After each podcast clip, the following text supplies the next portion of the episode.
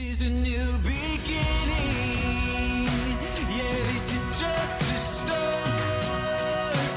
We won't forget this feeling. Hi, I'm Steven Shawcross, My name is Heather, Hi, my name is Brenna and I was baptized and I was baptized in August of 2021. back in August of 2021. in February of this year. Being baptized has made a difference in my life spiritually because I feel a lot closer to God. My original baptism was not by my choice, it was my parents, and I'm thankful for that. But this time it was my choice, and it's brought me so much closer to God. I chose to get baptized back in August because I had fully decided to give everything over to Christ and say that I want to be completely all in for you. I decided to become baptized because I felt like it was the next step in my faith walk. I knew that an inward change had definitely occurred, so it was time to make that change public. If you are thinking about being baptized, I would say just do it. I would say to just do it. Really pray on it and leave that decision in the hands of the Lord. It's the next step in your relationship, and it is a piece, an essential piece of development I was questioning it just because I didn't know how different people in my life were going to react. But once I did take that action step, I knew that I was making God proud, and that's ultimately what matters. You will not regret being baptized and being made new in the Lord.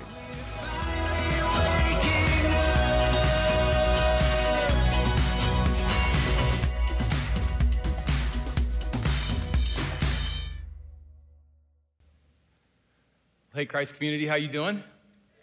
Good, good to see you here in person. Those of you who are online with us, um, if baptism is your next yes, we're having our last baptism services of this year next weekend, November 12th and 13th. And uh, if you want to be part of that, if you have questions about it, if you're in the room, you can shoot the QR code and under the What's Happening button, that'll let you sign up for baptism for more information. For those of you who are watching online, if you go to the next step section of our website, uh, we'll get you there. So um, hopefully you'll participate in that if you've not been baptized yet. So if I haven't met you, my name's Daryl Holden, one of the pastors here, and it is great to be with you this time change weekend. This is the good one. Like, so we're all happy about this. So we're, we're really good with the extra hour of sleep and what it means for the daylight deal. So um, should be smiling, just smiling all the way into the Monday morning. So, so excited that you're here. We're in this series we're calling Healthy Habits. We're talking about important things that are going on in our lives today and how you and I can respond in a healthy way. And so today I want to talk with you about how to handle your money well. So, um, young Rockefeller of the New York Rockefellers, 17 years old, early 1900s, walking down the street, sees an apple. And uh, he picked it up, and it was fine. It was just dirty, so he dusted it off, and he, he sold that apple to a stranger for 25 cents. And he took that 25 cents and went to a vendor who was off the main street and negotiated to buy two apples. And with those two apples, he went back to the main street and sold each of them for 50 cents. And he went back to that same vendor and bought four apples and took them out and, and sold them for a dollar. And then about 11 months later, he turned 18 years old and he inherited his grandma's millions and he was set for life. Okay. So I don't know what your plan is for how you're gonna be set for life, how you're gonna be set for your financial future. But um, I wanna say a few words that I think maybe like are gonna cause you a little bit of stress for these next few moments. Uh, the economy, right? Inflation, uh, gas prices, grocery prices. Are we good? We're in a we're in a season now. I don't know what we call it. I've seen um, recession. One of my favorite words. It was new to me. Stagflation. I don't think we're in that, but like that was a deal out there. And we're um, we're entering into this season. And the, I think the other word that we put on top of all of this is uncertainty. So we live in this we live in this time of, of financial and economic uncertainty, and and it is causing many of us to to wonder like, how are we going to do this? What's next? How are we going to move forward? What is my future going to be like? What's the future going to hold for me? And, and we live in a time where fear is probably the word that we would hang over our culture as it relates to the, the economy, the economic environment, and our economic future. And I would say to you this weekend, like you, you have a choice. You can, you can ride the wave of fear that is present in our culture, or you could receive what God wants to give to you. And what God wants to give to you in every turn, and even in this area of your finances, He wants to give to you hope and joy and peace. So, what I want to share with you this weekend is really words of hope and of joy and of peace, how you could experience these things as a gift from God, how you could live looking forward, how you could handle your money well. So, what I want to talk with you about in this, in this season of sweeping, of sweeping change and uncertainty, I want to talk with you about four things that have not changed. All right, so four things that remain the same for us, and then I have three ideas for you, kind of about how we go forward from here as people of God. So let me start. The first thing that has not changed for us, you're going to handle your money well and know this thing, that God is still your provider. Right? So God is still your provider. I don't know if you're aware of this. It's it's easy to forget this when when the economy is booming and you know everything's headed up and to the right. I'm like, it's just it's easy to forget who provides for us. And it's easy to think that like I provide for me or my work provides for me or the bonuses I'm getting right now are providing for me. But but in the good times, God is your provider, and in the uncertain times, God is still your provider. So in Genesis chapter 22, verse 14, I love this little statement here because this was a slogan for this was a slogan for centuries. It comes out of a moment of great provision that the Lord made for Abraham, the father of people of faith. And, and because of that provision, if you read through Genesis chapter 22, because of God's provision for Abraham in that moment, the Lord provides. Abraham said, That's, This is who God is. He, he is the one who provides. And then, as that story began to make its way out, that story turned into this little slogan where God's people would look at each other and say, On the mountain of the Lord, it will be provided. If, if we're with Him and He's with us, then we're going to have provision. God's still our provider. In Psalm 81, verse 10, God is speaking to his people, and he says to us, I'm the Lord your God who brought you up out of Egypt from the ancient nation of Israel coming out of Egypt through the 10 plagues, crossing the Red Sea, like all that stuff, and to people like you and me who've been brought out of a spiritual Egypt, out of spiritual slavery to sin through Jesus. He looks at us and says, I'm the Lord your God who brought you out of Egypt. Open wide your mouth, and I will fill it. So I love this verse. One of the things that really drew my attention to it, if you've heard the name George Mueller, George Mueller was a pastor in England back in the 1800s, and he, as he walked around and saw, he saw the orphans on the streets of London and in streets of the surrounding communities, and just was moved in his heart that somebody has to do something about this. Here are these kids who are, who are starving and dying in the streets of his city. And and it compelled him to start an orphanage, which grew into orphanages, five houses over the course of his ministry. He cared for 10,000 plus orphans, provided them with food and shelter, and many of them with education and future. And he did not ever tell another person what he needed to do that. He, he spent his time telling God what he needs. And there are biographies upon biographies written about this guy and about his ministry but he only told the Lord what he need in prayer, and he held on to this verse. Like this, was, this was one of his verses of Lord, you have promised that if I open wide my mouth, you will fill it. And so I am taking care of these kids. And God provided for their every need. Open wide your mouth. I'm the Lord who brought you out of Egypt. Open wide your mouth, and I will fill it. He's still our provider. And then Jesus said this He said, Consider the ravens. Like, look at the birds. They don't sow, they don't reap, they don't plant seeds, they don't harvest what grew up. They have no storeroom, they have no barn. I mean, where to keep all the stuff, yet God feeds them. And then he says, How much more valuable you are than birds. And so we have this incredible promise from Jesus to his people that it's like God is still our provider. He provides for the birds, and he looks at us and says i'll take care of the birds and you're so much more valuable to me than those birds. I take care of you. And so god is still our provider. That's the first thing that hasn't changed for us. The second thing that hasn't changed there's still a greater purpose for our lives and our money. Like our lives and our money still have a greater purpose. And and it's one that's been gifted to you by god. Uh, marie and i one of the first times we sat down with a financial planner a christian guy and we're so grateful for him. One of the first questions he asked us is Are you aware of the greater purpose for your money? And, it was just a beautiful moment for us that, yes, our, it's not just our lives, but our money also has a greater purpose. And your purpose, the greater purpose for your life and your money, doesn't, it doesn't ride with the economic times. Like this is, it's still, it stays. And so you and I, our lives and our money have a greater purpose. Jesus helps us figure out what this is. He says, Love the Lord your God with all your heart and with all your soul and with all your mind. That's the first and greatest commandment. And the second one is like it. Like the second one is so close to it that we have to say them together. Love your neighbor as yourself. And so if you're wondering, like, what is my greater purpose? Well, there's the first chunk of it is to, to honor Jesus, to love God with all that you've got. And then the second, like to love our neighbors too. And then Jesus looks at his followers at the end of Jesus' life before he heads back to heaven. He looks at his followers he said, Hey, let me give you something to do. Like, this is what you're to be about while I'm gone till I come back to go and make disciples of all nations. If you're gonna follow me, like you have this incredible privilege to, to introduce other people to me and help them come along with you in following after me. And so you get to you get to be a person, if you're a follower of Jesus, you get to be somebody who helps other people follow him too. And that's the great purpose of our lives.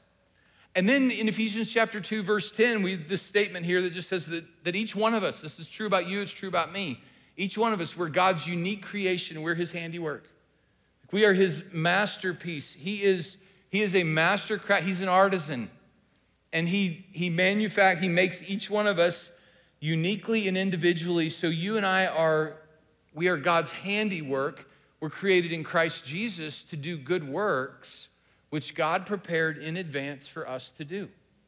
And so your life and your money still have this greater purpose that God has given to you with how you're to spend all your days, all your energy, all the resource that He's given to you has a greater purpose. And so, so that hasn't changed either. The third thing that hasn't changed Greed is still a bigger threat to any of us or to anything that makes the financial news. Greed's still a bigger threat to us than anything that makes the financial news. When, when you read the money headlines, whatever, whatever news media, whatever app, whatever paper you get, when you're looking at the financial section of that and you see the things that are, that are there to drive fear into your heart, there's, there's still something bigger. That's a bigger danger to you than anything you see in the headlines, and that is greed. And the reason for this is because the danger is not really what's out there. The most dangerous things are what's in here, what's in our heart, because it's the stuff in our heart that leads us astray. And so greed, which is really all about more. What greed is, is greed is it's all about more. How can I have more? How can I get more? Greed is what leads at least so many people astray. We read later in the scriptures, it's the love of money that's the root of all kinds of evil. It's how do I get more? How do I get more? How do I have more? How do I, like, how do I add? How do I accumulate? Over and over again, Jesus talked about and told stories of people that thing for more, that desire for more that's in all of us is way more dangerous to us than what's happening with the stock market, what's happening with the election, what's happening with all these other things as, as it impacts the bottom line in our personal finances. Greed is still a bigger threat to us than anything that's in the financial news. Jesus said it in Luke chapter 12. He said, Hey, watch out. You watch out. And he's talking to a crowd. So he's with the crowd. And some guy from the crowd yells at Jesus, Hey, teacher, tell my brother to split dad's inheritance with me. This is a, this is a younger brother who didn't get the money the older brother gets the money back in Jesus' day. And this guy's yelling at Jesus, Hey, tell my brother to give me half. And Jesus looks at him and says, Hey, I'm not the judge like that between the two of you guys. Be on your guard. Watch out. Be on your guard against all kinds of greed because life does not consist in an abundance of possessions. It's just not it. Whatever, whatever an abundance looks like or whatever abundance feels like to you, that is not where life is found. Like life does not consist in an abundance of possessions and one of the great lies that we're told. It comes from within, it comes from without. One of the great lies we're told is that life consists in abundance of possessions. If I could have more, like if I could just have more. Not how much, but just more. If I could just have more. And greed, it's way bigger threat to us than anything that's going on out there. And, and it boils down to Jesus looked at his disciples and he said, Nobody can serve two masters. You can't do it. You're going to hate one and love the other, or you'll be devoted one and despise the other. And make sure everybody knew what he was talking about, you cannot serve both God and money. Like only one of them can be your God. Only one of them can set the course and the direction for your life. Only one of them can define for you your greater purpose. Only one of them can bring you life and joy and health and peace and satisfaction. You can't have, you can't serve God and money. And if you choose to serve money, it's going to take you astray. Because greed is more dangerous to us than anything that's going on out there in the financial news, and that has not changed. Doesn't matter if we're in seasons of abundance or if we're in seasons of, of, of volatility or even in seasons of depression, it doesn't matter. Greed's still a greater threat to us than anything that's going on out there. That's the third thing to keep in mind. It hasn't changed. Greed's still a bigger threat. And then this fourth thing is we still have three different days to think about. Because we've all been entrusted with resources to some degree. And so you still have three days to think about. And the first is today. You got to think about today. Jesus taught us to pray, give us this day our daily bread. Because you and the people that you're responsible for, like they, they have to eat. You have, you have resource that needs to be deployed into the lives of those you're responsible for today. And so we have to think about today and how, how do I take care of myself and those that God has put around me and maybe be responsible for? How, how do I care for them in a way that honors Him today? And then we have to think about a day that we can't work anymore. And you might think about this as your retirement fund. You might think about this as a savings account. This might be a short time when you can't work. This might be a long time when you work. This might be when you just kind of get to the end and go, I'm done. I can't work anymore. But you have to think about that day, that future day when you can't work anymore. And, and there's tension here. We all feel it, right? Of how do I provide for today? How do I take care of, of today and think about that future day?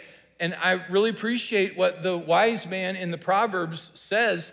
He says, Go to the ant, you sluggard. Like he just point, and I don't really appreciate being called a sluggard, but sometimes I am, so I'll take it. Go look at the ants, watch them. Like if you're trying to figure this out, watch the ants. Consider how it fun- like those that ant pile in your yard. Consider how those ants function and learn from them. Because they don't have a commander, they don't have an overseer, they don't have a ruler, and what the ant does is it stores up its provisions in summer and gathers its food at the harvest time. Why? Because there's winter coming. And there's going to be cold and snow on the ground, and they're not going to be able to come out of their, their hole and out of their pile and to be able to, like, they're not going to be able to gather. And so you and I all have that coming for us. We have days ahead when we don't, like, we're not going to be able to work. And so we've got to think not just about today, we have to think about the day that we can't work anymore. And then there's this third day that we have to think about, and that is the day that we stand before Jesus. Someday I'm going to stand before Jesus and I'm going to give an account to him of how I've lived my one and only life, how I handled the time, the energy, the money, the relationships, the opportunities that he put in front of me. Like I'm going to stand before him in 2 Corinthians chapter 5 verse 10. The apostle Paul writes about this. We must all appear before the judgment seat of Christ so that each one of us can receive what's due for us for the things that we've done in the body, whether good or bad. And it, and it has the opportunity, like, I don't know how you feel about that. It makes me nervous sometimes thinking about it, but, but I'm going to stand before Jesus and he stood before Pilate and was condemned to death for me. And he hung on a cross and bore my sin. And he rose from the dead and gave me his life. I mean, he loves me. He's watching out for me. He's provided everything for me. So, standing before him, like this has got to be a grace moment, right? This is who he is. And it's a, it's a grace and love moment and we're going to answer for how we've spent our one and only lives and how we spent the resources that he gave to us and how we handled what we were entrusted with. And and jesus looks at people like you and me and talks to us very clearly about how we're supposed to handle money. Like like what what we what's going to be the question on that day of judgment? What's what's he going to be looking for on that day of judgment? And You know, one of the places where it talks about this is in Matthew chapter 6, verses 19 through 21. This is the Sermon on the Mount. This is when Jesus is laying out for people, like, here's what it looks like to follow me. In Matthew chapter 6, verses 19 through 21, he says, Hey, don't store up for yourself treasures on earth. Instead, store up for yourself treasures in heaven, because where your treasure is, there your heart will be also. And we should probably feel some tension, right? Because we just read about the ant that, that works really hard in the summer and the fall to store up from when it can't work. But Jesus looks at his people and says, Hey, God's still your provider. So, so you don't have to store up treasures here on earth. Instead of that, you could store up for yourself treasures in heaven. And the piece of this that's really important is the why. Because where your treasure is, where you're laying your treasure, that's where your heart is. So if your treasure's here on earth, your heart's going to be stuck here on earth. And if your treasure's in heaven, your heart's going to lead the way for you into eternity. And, and so you and I have this great opportunity to store up for ourselves treasures in heaven. And then he telling the story, he looks after he tells this story about how a person used earthly gain, like used money in order to make provision for their future. He says, Listen, I need you guys to understand this as his followers. He says, I tell you, use worldly wealth to gain friends for yourself so that when it's gone, you will be welcomed into eternal dwellings. And, and the call in all of this is like someday you're going to stand before me. Someday you're going to stand at the gate of heaven. Someday, someday you're going to walk into eternity and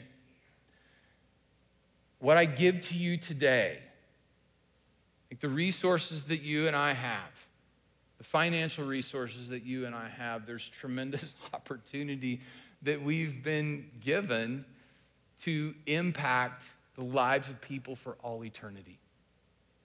I don't know if you've thought about that. The things that you give towards, like where, where you spend money, where you give money, you have an opportunity to use money in such a way that it makes a difference for you and for somebody else for all eternity. And, and so, keeping in mind, like we've, we've got today, and we have to take care of ourselves and the people that God has given to us. And then we have these days when we can't work and we're supposed to like watch the ant store up, but don't store up for yourself treasures on earth. We store up treasures in heaven because there's a day coming when we're going to stand before Jesus. And this is, this is what he's going to look to us and ask of us and require of us. And so, so there's a way for us to use money that allows us to live, to live in a season when we're unable to earn, and to make a difference in the lives of people for all eternity. So, so keeping those things in mind that don't change, let me offer you, I'm to offer you three things about handling money well, particularly in a season like this where it's difficult and frustrating and there's so much uncertainty and there's so much unknown. So the first piece of this is to be intentionally grateful. To be intentionally grateful. I, Bree and I feel it too. Gasoline costs more everywhere we go, groceries cost more every time we go to the store. We have the same amount of income and it does less right? Everybody's, everybody's got less than what they had however many months ago all this stuff started. And it's easy when you have less to be frustrated by that. And it's easy when you have less to, to grumble about that. It's easy when you have less to complain. And, and that complaining leads to greed and is an expression of greed. And so the best way to combat that is to be intentionally grateful. And over and over again in the New Testament, the church, God's people, Christian people are, we're called to be grateful. So I just grabbed this verse from Colossians chapter 2, verses 6 and 7. So then, just as you received Christ Jesus as Lord, continue to live your lives in Him rooted and built up in Him, strengthened in the faith as you were taught. Doesn't matter what's going on in the economy. Keep doing all this kind of, keep doing these things and be overflowing with thankfulness. And so, so to be people who are just committed, regardless of what's happening, and maybe you've let yourself get into the grumbling, or maybe your kids have been grumbling a little bit and you've been putting up with that because we don't go out to eat as often or because they don't have this. Right? When we have less, our natural tendency is, even if it never comes out of our mouth, our natural tendency is to notice how much less we've had. And so instead of being people who notice and are dissatisfied, to be people who are intentionally grateful. And to that end, I would say to be a person who prays prayers of gratitude. Because who's your provider? God's your provider. And, and He's a good provider. And He takes care of you. And so, even if you don't have everything or it's not stretching as far, like to be intentionally grateful to Him for what He has provided for you, and then to say thank you a whole lot more. And this is a polite culture. So, we do say thank you to each other in our culture, but to notice opportunities to be grateful, not just to God, but to one another as we go about our everyday, to cultivate gratitude in our hearts to be intentionally grateful as we as we move through our days to fight against that greed and that grumbling that tend to dwell in our hearts. So, so the first part about handling your money well in days like this is to be intentionally grateful. Here's the second thing. To make giving to the Lord a first thing in your life. To make giving to the Lord a first thing. So this is one of my verses, Proverbs chapter 3, verse 9. Just for the Holden family, this is one of the things that we hang on to. We're about, trying to count the years, Marie and I are about 23, 24 years into taking this giving thing seriously in our lives.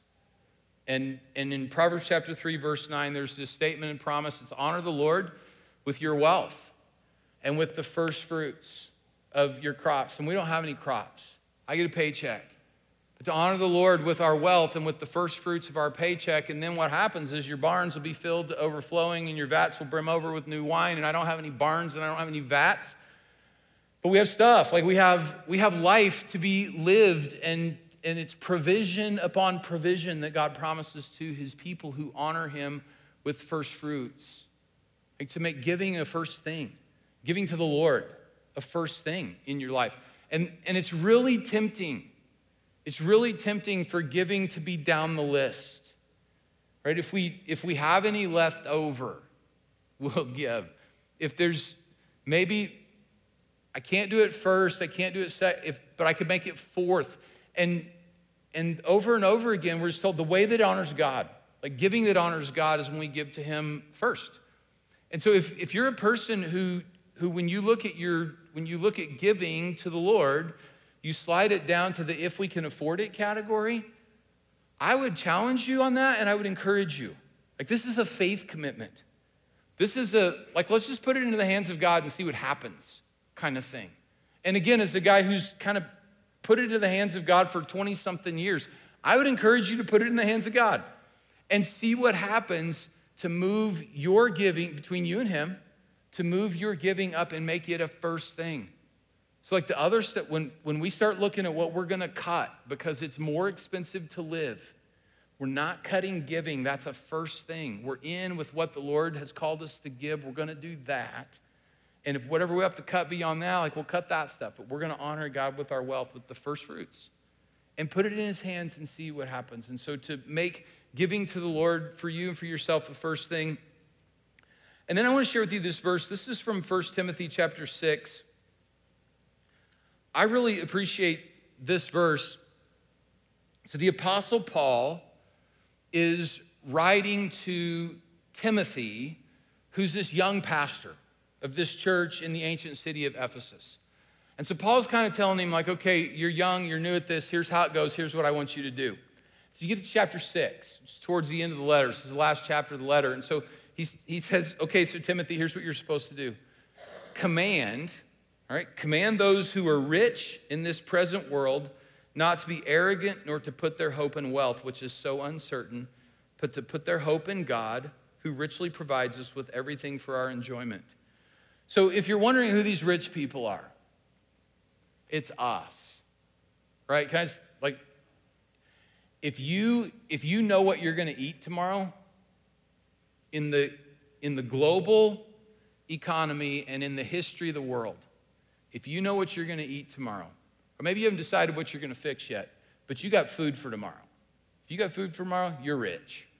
You're just, you're rich. And you may not feel rich, And you may look around you and say, Oh, I am not rich, but you're rich. And so, so the statement here is like it's to us. So, so command people who are rich in this present world, don't be arrogant, don't put your hope in wealth, which is so uncertain, right? Because if you've been looking at anything connected to your finances, it's been doing this. This is a great day to say wealth is like your personal wealth is very uncertain. The wise man in the proverb says, Don't put your hope in riches because they sprout wings and they will fly away. Right? Like that, it's a really kind of funny image to me, but it's so true. If, if you have any money saved somewhere in the stock market watching that deal, like it is, there is there are money birds flying out of your out of your barn as we speak. Right? And so, so don't put your hope in wealth, which is so uncertain, but to put your hope in God who richly provides us with everything, because God is still our provider. He richly provides us with everything for our enjoyment. And he provides you for your enjoy he provides for you for your enjoyment, not for selfish enjoyment, but for generous enjoyment. So this isn't just so like I can have and we can and we have fun with our money. This is about joy. The middle word is joy. And and joy does not equal fun, and fun does not equal joy. God gives you richly for your enjoyment. And then he says, like, after you command him that, command him this command him to do good, to be rich, not just in money, but to be rich in good deeds, and to be generous and willing to share. And in this way, when we, when we behave like this, in this way, we lay up treasures for ourselves as a firm foundation for the coming age. Don't lay up for yourself treasures on earth. Instead, lay up for yourself treasures in heaven. In this way, being rich in good deeds, generous, willing to share, so that we can take hold of the life that is truly life. And so, so you and I have this opportunity to be generous with what God has provided for us. And so if you, you think about it with me this way, so I'm I got money, and there are two ways to live. I can live like this, holding on and, and hoping, right? Because that's, that's what it all boils down to. You may have some strategies that are, that are fancy, and, but, but what it is is holding on and hoping. Or I can be generous and, and receive God's rich provision, and I can hold all this open in my hands I can live generously towards others, and in doing that, I actually don't take hold of money and hope I get to take hold of life that is truly life. Because, because it's, again, it's one, of the, it's one of the great lies we're all prone to believe that, that the money we have will buy us the life we want. And if I could just get enough money, I could have the kind of life that I want, and that is not true. There's only, there's only one kind of life that is really life, and there's only one way to get that life, and that is to receive it from the one who gives it to you. And he can't put it in your hands if they're squeezed around the money and stuff that you've got. And so, so we have this, we have this amazing opportunity to make giving to the Lord a first thing, let go of the money so he can put in our hands and we can hold on to the life that is truly life. And so I would encourage you to make giving to the Lord, to be generous with your money, make that a first thing when you're looking at how do you spend in really uncertain times. And then here's, here's this last thing, this third thing about it's practical. Tie your spending to your greater purpose. Tie your spending to your greater purpose. So I've been talking about this for years. And this last part for me has changed probably over the last seven or eight years. I used to just talk about the importance of not spending more than you have left, right? So we give and we save, and then and then I'm thinking about today, like just don't spend more than you have left after after you give and save. But I don't think that's I don't think that's one far enough. When you tie your spending to your greater purpose, there's more joy in that.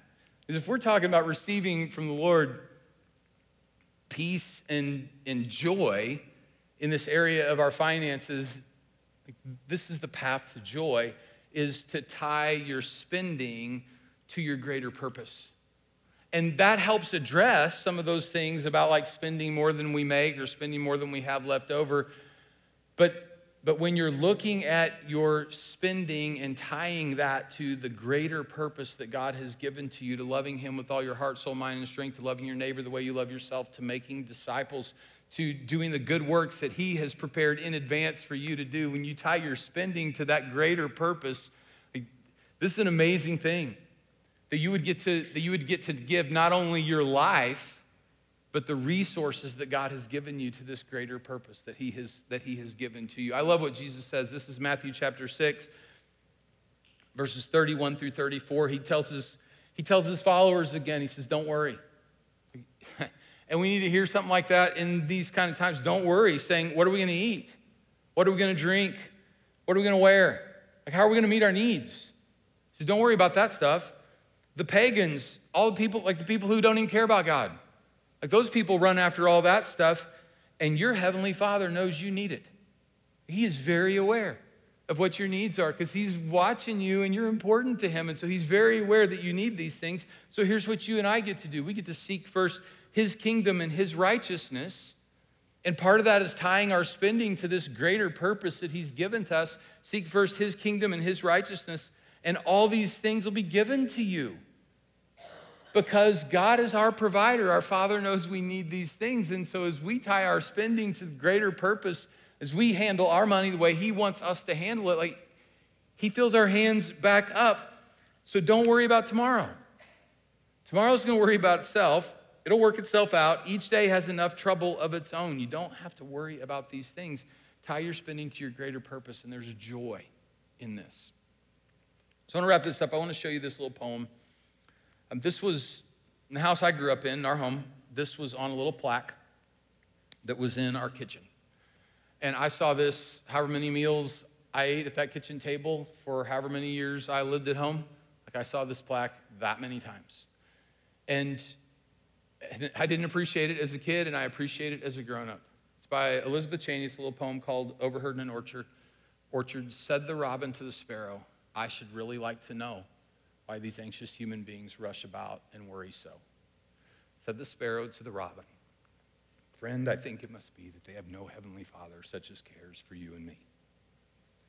And you and I have a Father who cares for us, who sees, who hears, who knows, who runs to us, who provides for us, who gives us what we need so that we can live and that we can give we can be generous, and we can hang on to life that is really life. So, as you head out of this worship service today, those of you guys who are here, those of you guys who are online, I want to remind you again of what Jesus said. This is in Matthew chapter 6. Don't worry. Look at the birds of the air. They don't sow or reap or store away in barns, and yet your heavenly Father feeds them. Are you not much more valuable than they? You are valuable in the eyes of your Heavenly Father. He sees, He hears, He knows, He's watching, He's got you.